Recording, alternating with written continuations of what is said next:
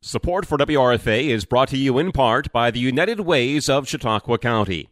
United Way is a nonprofit organization that mobilizes the community to help every person and family improve their lives. Donations to the United Way stay 100% locally in our community and get invested in more than 40 community based programs. These programs help students achieve academic success, families to be self sufficient and financially stable, and vulnerable households to get their basic and emergency needs met.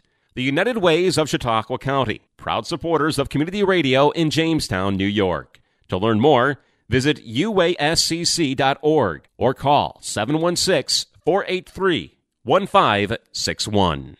You are listening to Community Matters. Congressman Joe Sempolinski discusses energy policy and politics in his weekly media call. Thanks, everybody, for taking the time to uh, be on the call. And uh, I am once again uh, down in Washington this week. We'll be here this week, next week, and at least those two, maybe more, considering how things go.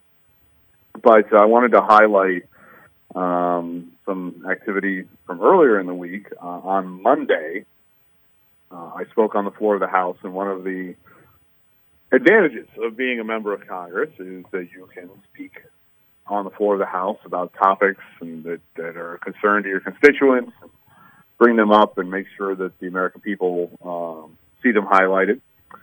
And uh, so on Monday, I did speak on the floor of the House uh, to be a voice for the people of the 23rd District who are suffering from President Biden's disastrous energy policy. Uh, the president's agenda, the radical agenda, has created energy crisis that hurts every American. And I felt compelled on the record to let those um, in Washington know that the people of our area uh, have had enough. And as I said in my speech, in the last 12 months, over a third of American households have sacrificed basic necessities so they could pay an energy bill. This is only going to get worse. Uh, the Energy Information Administration projects that families will spend a 25-year high for their energy this winter. As we all deal with the burden of higher energy prices and out of control inflation, the so-called Inflation Reduction Act added more restrictions on federal oil and gas leasing. I had to speak out because, as we all know too well, our area gets very cold in the winter. So, in the 23rd district in western New York, in the Finger Lakes, in the southern tier, high energy prices in the winter is literally a life or death issue for people with limited means. And I called on the president to act. Uh, he can end this crisis, uh, or at least mitigate it significantly by opening our domestic oil and gas leases and stopping burdensome regulations that are assaults on U.S. energy development. So I ask that the president and the administration, as the temperature continues to drop as we go into the more cold part of winter, I ask the, uh, the administration stop catering to the far left demands and do what's right for the American people, especially those in the colder parts of the country and those who don't have the resources, monetary resources, to um, pay for higher prices. Uh, the safety and security of our people and of our country depends on it. So that's what I was talking about on the floor of the House on Monday. And uh, with that, I will open it up to questions on this particular topic or any other topic. Okay, Joe, we'll start with Rachel Knapp. Hey, how are you? Rachel, how you doing? Oh, another day, you know. um, well, thank you for well, thank you for taking the time to speak with us. Um, really, kind of the question that I have. Um, uh, recently, the Democrats secured uh, basically an extra seat in the Senate. Wanted to get your kind of comments on how do you think that's going to impact, uh, even though the Republicans are going to, you know, have control of the House. How do you think that's going to impact the Republican agenda for next session? Well, I was disappointed in the results in the Georgia runoff. Uh, I certainly was hoping uh, Mr. Walker uh, would have won that. Um, and so we'll have a 51-49 Senate going forward. Now, as far as legislation is concerned, as far as control of the Senate is concerned, because the vice president serves as the tiebreaker, uh, it doesn't change who is in charge of the Senate for the next two years. It gives a one vote cushion uh, to the Democratic majority. They can now have one uh, dissenting voice uh, and then still pass legislation. So it probably diminishes to some degree uh, the influence of, say, you know, a Senator Manchin or something like that. Uh, so that is, you know, that's disappointing uh, from a Republican perspective. Uh, I, I want good Republican conservative policy to be passed into law, and it becomes one vote more difficult. But again, it doesn't change control of the Senate.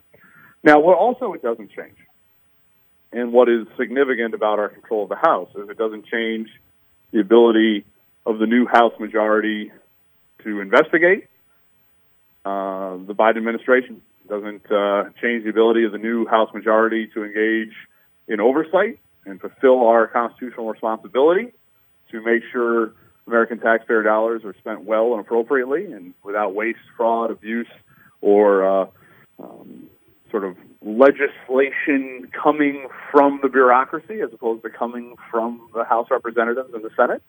Uh, that goes with whoever is in the majority. And so we will have certain aspects of ability uh, to uh, influence things and uh, are not diminished uh, by the Senate uh, remaining uh, in Democratic hands or having a uh, slightly increased Democratic majority. We'll still have all of that oversight and investigation apparatus uh, in our control. So it's it's disappointing. I was hoping Herschel Walker would have been the next senator of Georgia.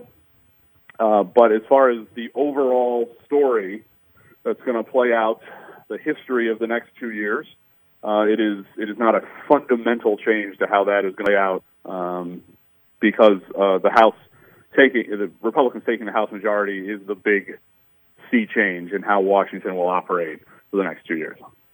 Okay, perfect. Thank you. Yep, thank you. Okay, next we'll go to uh, Gregory Bacon. Uh, hello, Congressman.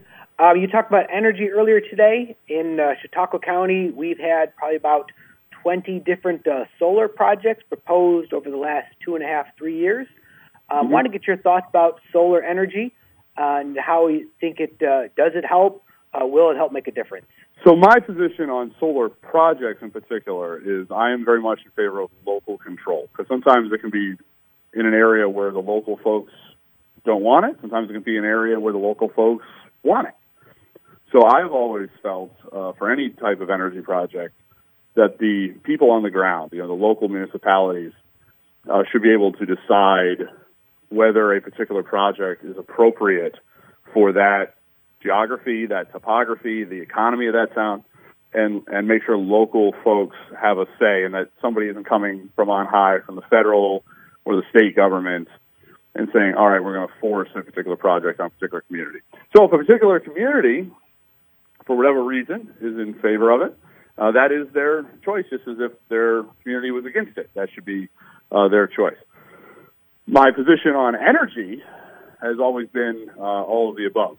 And uh, the first and foremost thing we need to do is make sure that the United States of America is not dependent on foreign uh, sources of energy. Uh, that is a national security risk of the highest order. And so that means, as I said in my opening statement, I'm in favor of uh, accessing in you know safe and responsible ways our uh, resources here in the United States of America, because every drop of oil and every uh, cubic yard of natural gas that we can get from North America is one we don't need to get from other places uh, in the world. And then uh, uh, making sure our technology is growing and uh, advancing and developing. And the only thing we have to be a little bit careful of is sometimes there is a push for the government to pick winners and losers on technology and uh, uh, heavily subsidize one technology and not subsidize another technology uh, because of uh, for political reasons or, or what have you. And that's why I say all of the above. I mean all of the above. We let uh, the technology go in the direction it may go, and and the creative minds of the smartest people in the world, in America and elsewhere, are going to come up with things that perhaps a bureaucrat uh, didn't anticipate them coming up with, and making sure that uh, if if if new technology is developed, that it's uh, we can have it flourish, and uh, it, it, just because it doesn't happen to be the favorite technology of some particular senator or some particular president, uh, that it's not uh, pushed aside. So I, I want the market to work. I want there to be local control.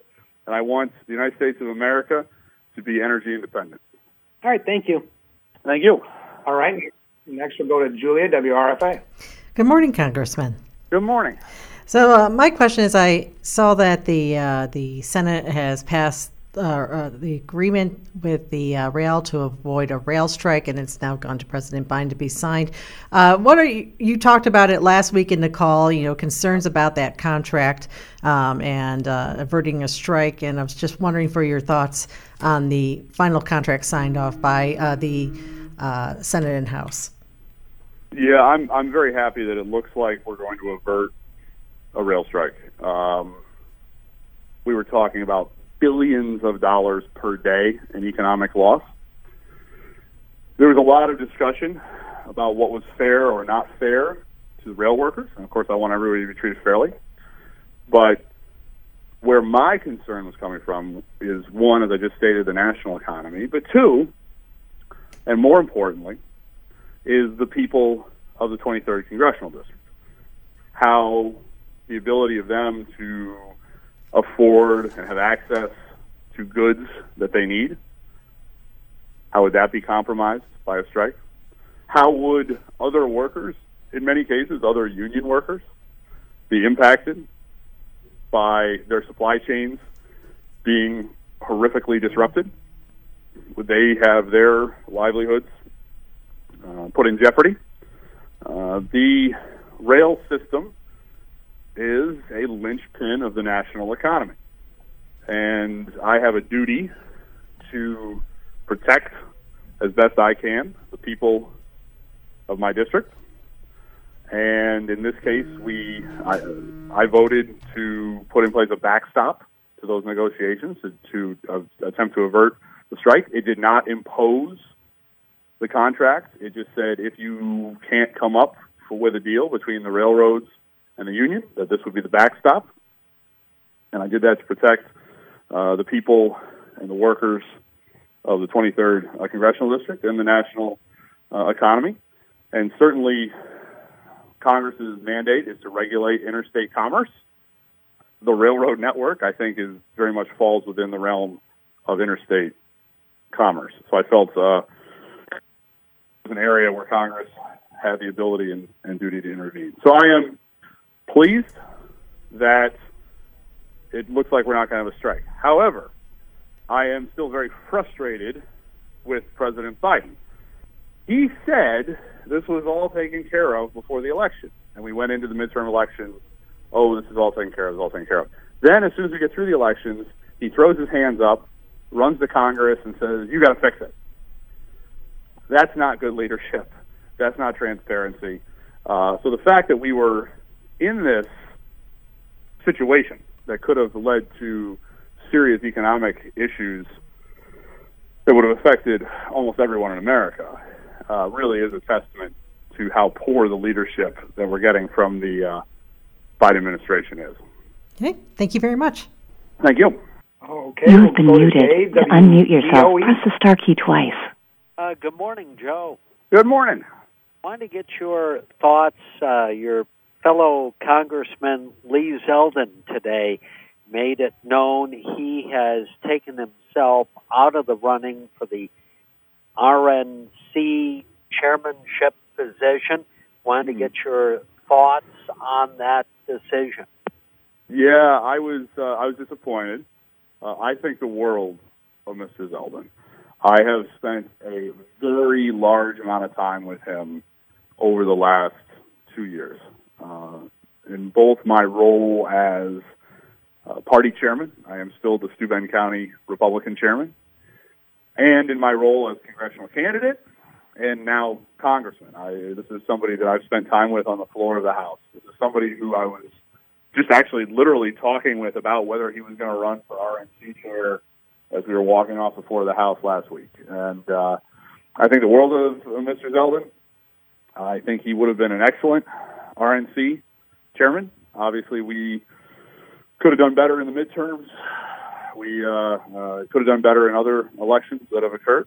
And so I think having somebody put their name forward and say, hey, maybe we should go a different direction. Maybe we should have a different choice. Maybe we should present options to the RNC uh, committee members would have been wonderful.